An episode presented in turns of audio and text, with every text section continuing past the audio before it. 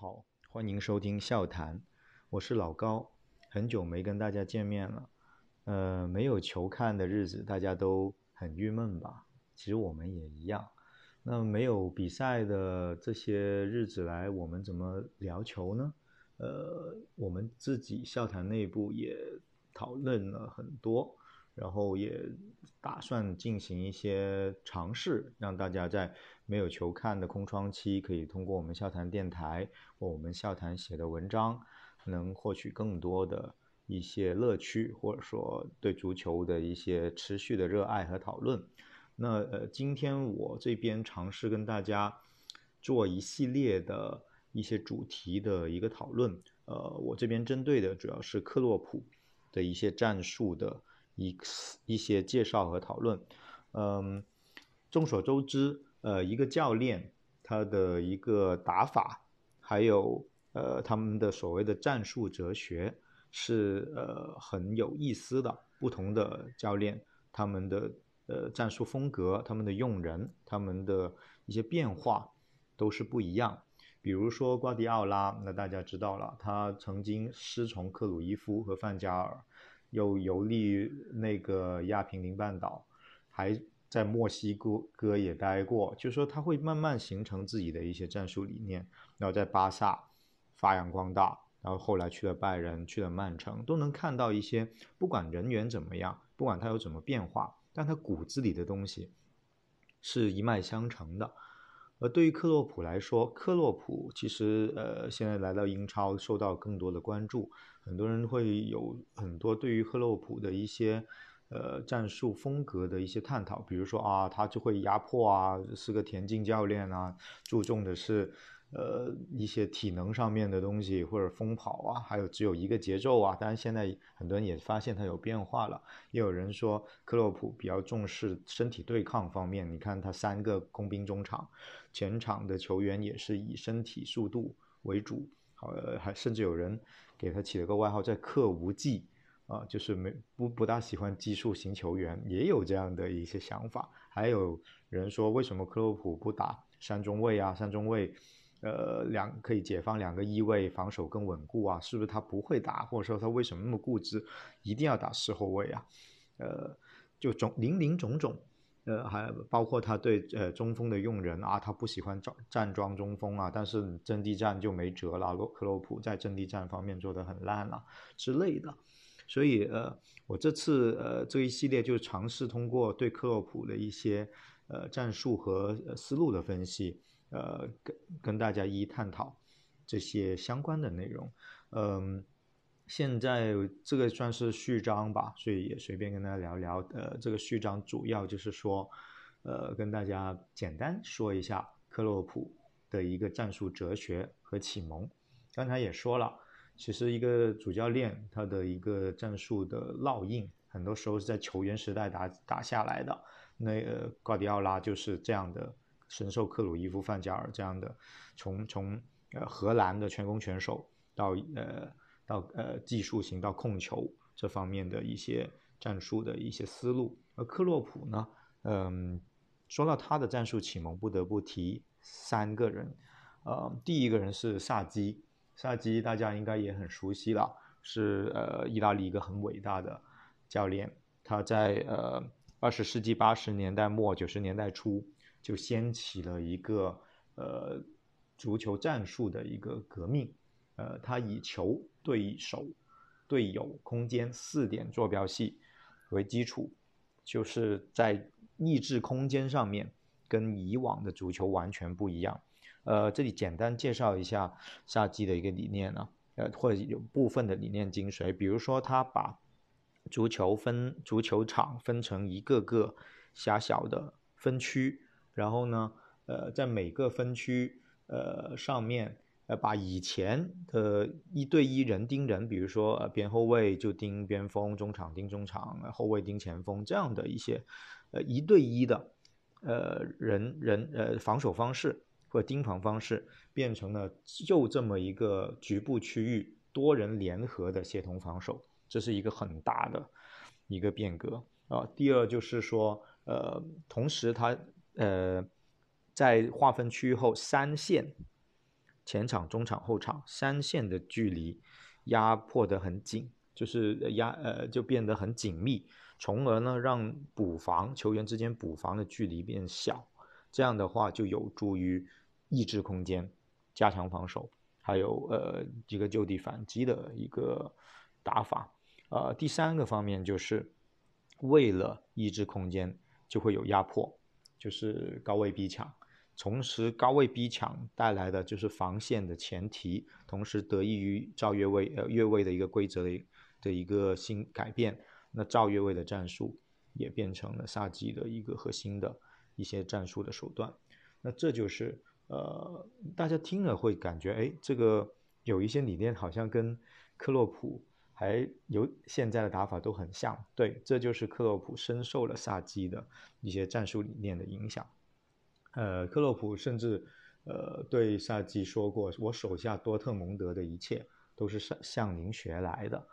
当然，呃，其实，呃，萨基不是克洛普的一个呃直接的一个老师，或者说克洛普不是他的呃嫡传弟子，因为呃，克洛普其实真正的恩师是我要说的第二个人，呃呃，当时是任美因茨主教练的弗兰克，呃，弗兰克这个人呢，其实。呃，大家如果不是克洛普，可能很多人都不一定认识他。但他其实是在德国职业联赛也发起了一个战术变革的一一个奠基人之一啊。呃，当时我们知道德国呃有一个很出名的清道夫战术，就是呃自由人战术，呃，所以更多是一个三中卫的一个打法。呃，当时呃在德国非常流行，而弗兰克呢？他在呃执教呃德乙、执教德甲呃这样的一些呃打法中呢，他深受了之前在荷兰啊、瑞士啊的一些理念，所以他呃基于一直都是推崇萨基的这些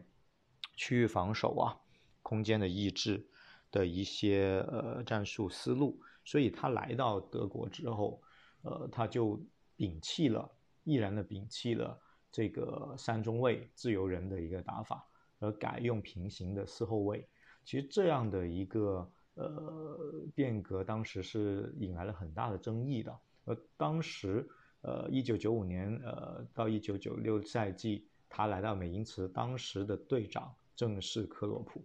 而克洛普就跟他一起呃掀起了这一场美因茨的四后卫的一个革命。啊，所以他们同时，克洛普也非常爱战术，所以弗兰克会跟经常跟他讨论，啊，这些呃四后卫的打法。当时他们打的还是四四二，所以很多人说克洛普啊只会四四二三幺什么，其实四四二他其实说说不定他更熟练，因为他自己就是踢四四二出身的。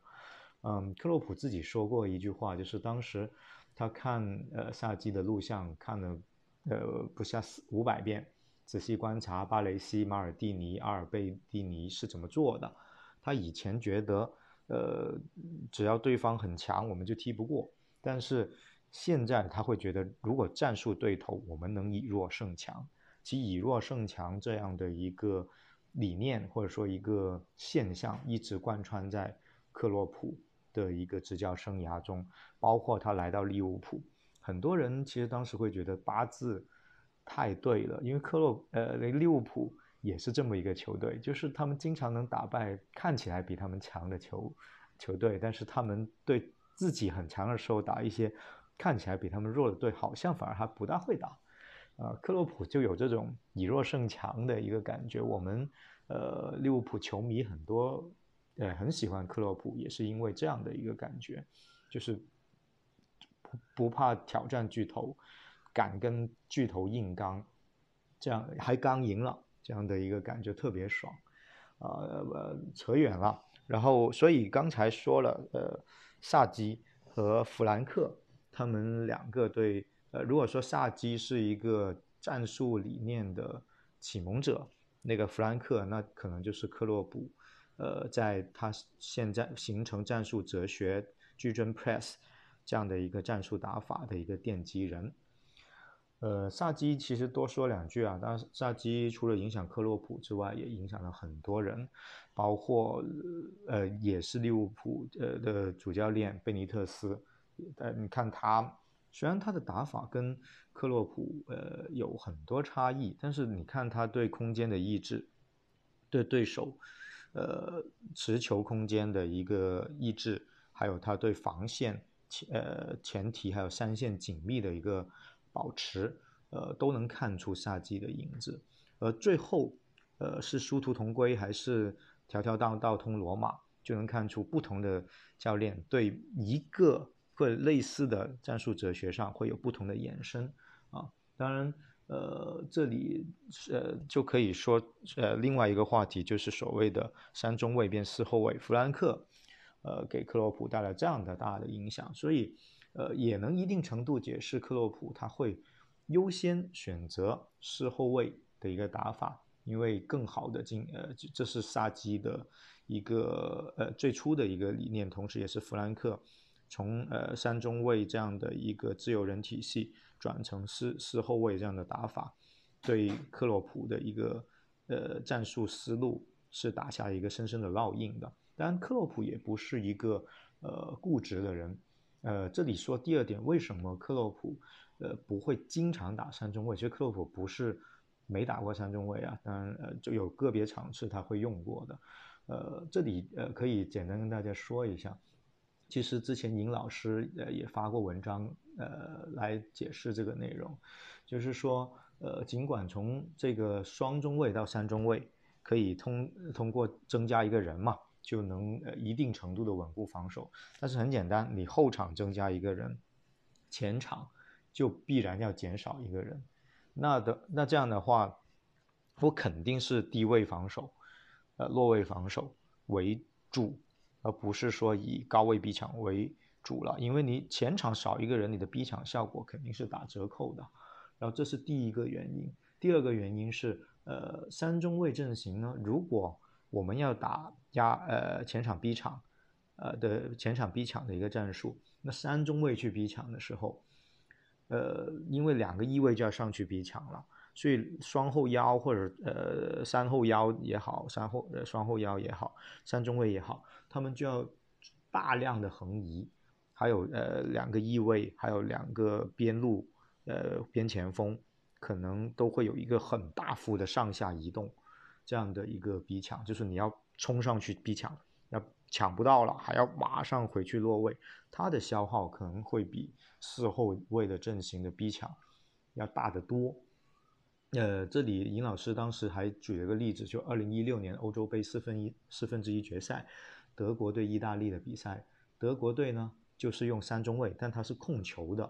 他就充分的呃转移啊调动，同样是三中卫的意大利呃的球队的阵型，但意大利他当时是有一个逼抢在的，那导致呃上半场意大利比德国足足跑多了三点一公里，这就是。你三中卫要打逼抢，对吧？压迫打高位逼抢，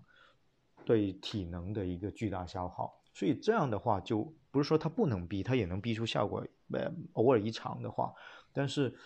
他就不适合你长时间去压迫，这样球员是受不了的。所以这两点，刚上述这两点都跟克洛普崇尚的高位呃压迫的一个哲学会有一定程度的违背。那未来会不会有解决办法？我们不知道，所以这也一定程度解释了克洛普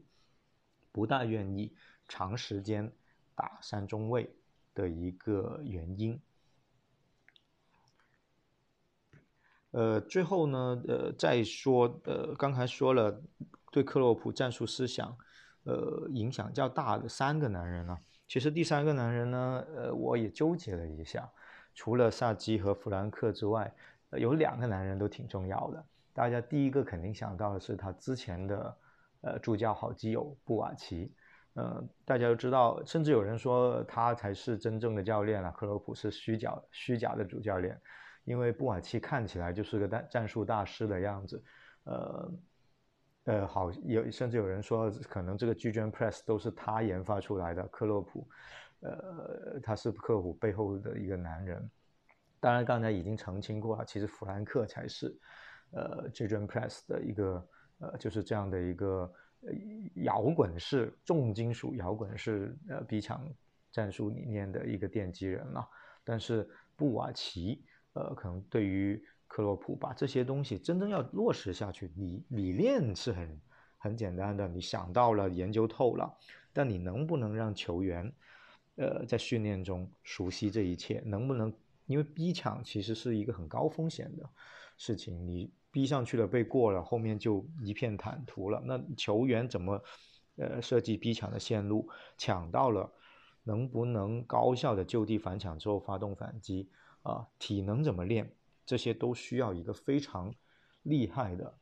呃，助手或者说一个团队去落实下来的。而布瓦奇正是克洛普能。呃，成型这一套战术的一个核心人员，但是他现在也走了，所以呃，肯定是非常重要。但是如果说对战术理念的一个影响，我还还会说一个大家不一定猜得到的人，那就是瓜迪奥拉。呃，瓜迪奥拉对于利物浦，呃，对于克洛普来说，其实肯定不是一个老师的一个概念，但是克洛普确实从他身上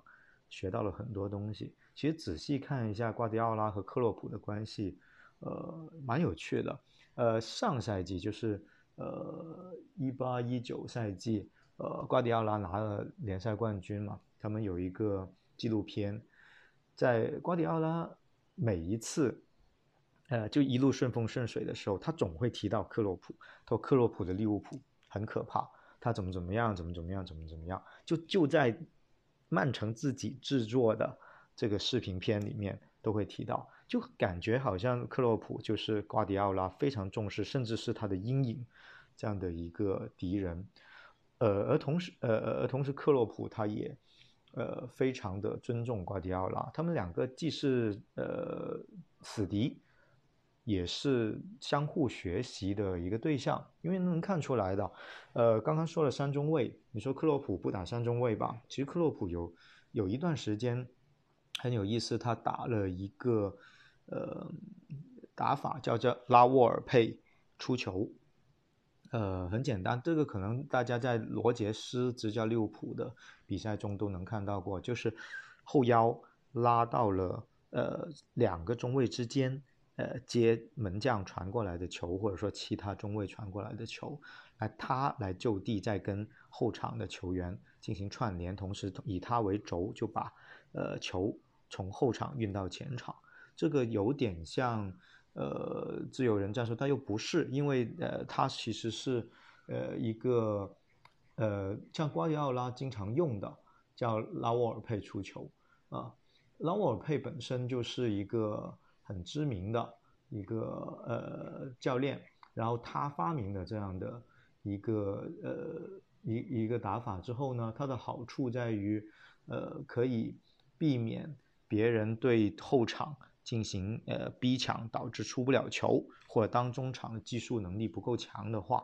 呃中后场的技术能力不够强的话，可以通过增加多一个人，就有点像三中卫的思想，他临时成为一个中卫，然后在呃辅助推进上做到更多的东西。而这一点其实呃瓜迪奥拉在早期会用的更多，而克洛普马上。来到英超，呃，第二赛季马上就学会学过来了。你说他有没有参考瓜迪奥拉的一些打法呢？我觉得肯定是有的。同时，呃，也看到布瓦奇出走之后，呃，克洛普在控球，在呃，在不再是疯狂的压迫中前卫，疯狂的插上了，他更多在逼抢上都有一定的节奏变化。同时，呃，以前我们能看到克洛普的，呃。的一个压迫的一个呃线路，跟巴萨就瓜迪奥拉在的时候，梦山的那个巴萨的那个压迫线路和压迫的重点是有区别的。但克洛普你能看到现在他们呃其实会越来越像，有一些压迫线路呃不只是压迫传呃对方持球人，也会阻断对方传球的线路，这跟巴萨有一定程度的相像。同时呃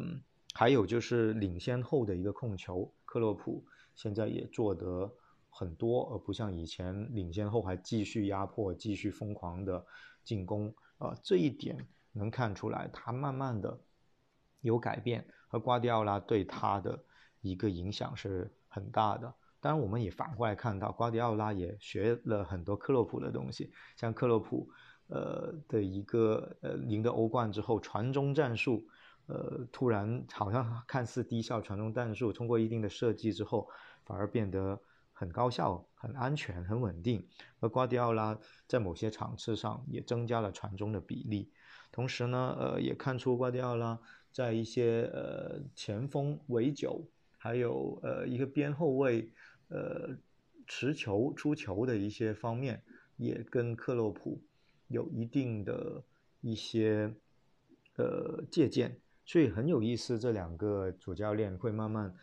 呃进行了一些学习。那日后他们会不会完全变成了对方的样子呢？也那这个当然不会了。只是说，呃，对于呃，如果说克洛普在多特蒙德已经到了一个程度的巅峰，但来到利物浦，他跟瓜迪奥拉继续交手，从德国到英国。的继续交手的过程中，呃，在团队的一个帮助下，好像克洛普又有一个很质的一个突变，呃，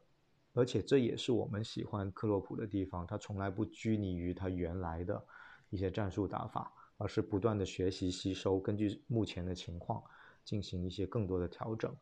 虽然他的战术理念肯定呃已经深入他的骨髓了。就就是他肯定不管他怎么，呃，狗怎么压呃怎么控制节奏，但他的本质还是对空间的医治，对于三线紧密的一个保持。那无论他是以后要走，呃，像学习他们有一段时间像拉拉纳呃张伯伦像。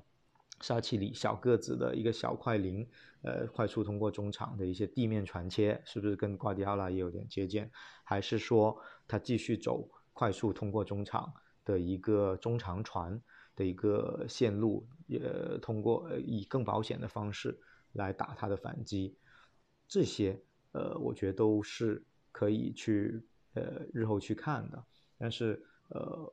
通过这样的，我想我希望通过这样的一个简跟大家啰啰嗦嗦的一些呃梳理啊，就更加让大家更深刻的认识到克洛普的一些理念。总结一下，就是说克洛普早年因为萨基和他的恩师弗兰克的影响，他对这个呃他的战术哲学是偏向于对空间的一个抑制，所以他的呃三线的压呃紧密的一个压迫。是一个核心理念，这为他后来解释为什么他不喜欢移动能力太差的球员，因为这需要三线的紧密补防，还有呃充沛的体能去实现他的压迫的一个战术。那比如说为什么他不打？呃，第二个就是为什么他总是不打三中卫，更希望四后卫？这第一是因为深受之前呃四后卫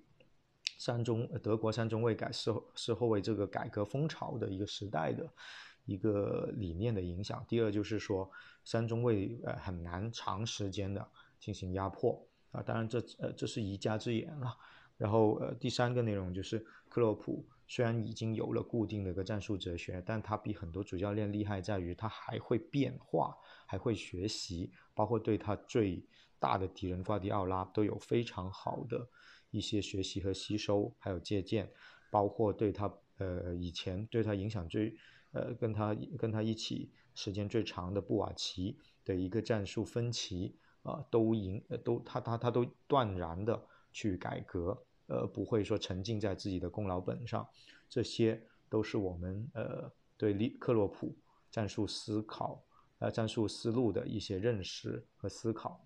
呃，那下一期呢？呃，这一期就简单讲到这吧，也啰啰嗦嗦那么多，讲的可能不好的地方，大家都可以指出来。下一期我尝我尝试，呃，也根据以前笑谈的一些文章和观点，跟大家谈一下克洛普，呃，对他的战术哲学影响下，他对前锋或者中锋的一些选择和喜好。啊，那今天就跟大家聊到这，啊，我是老高，欢迎大家。呃，感谢大家收听，我们下期再见。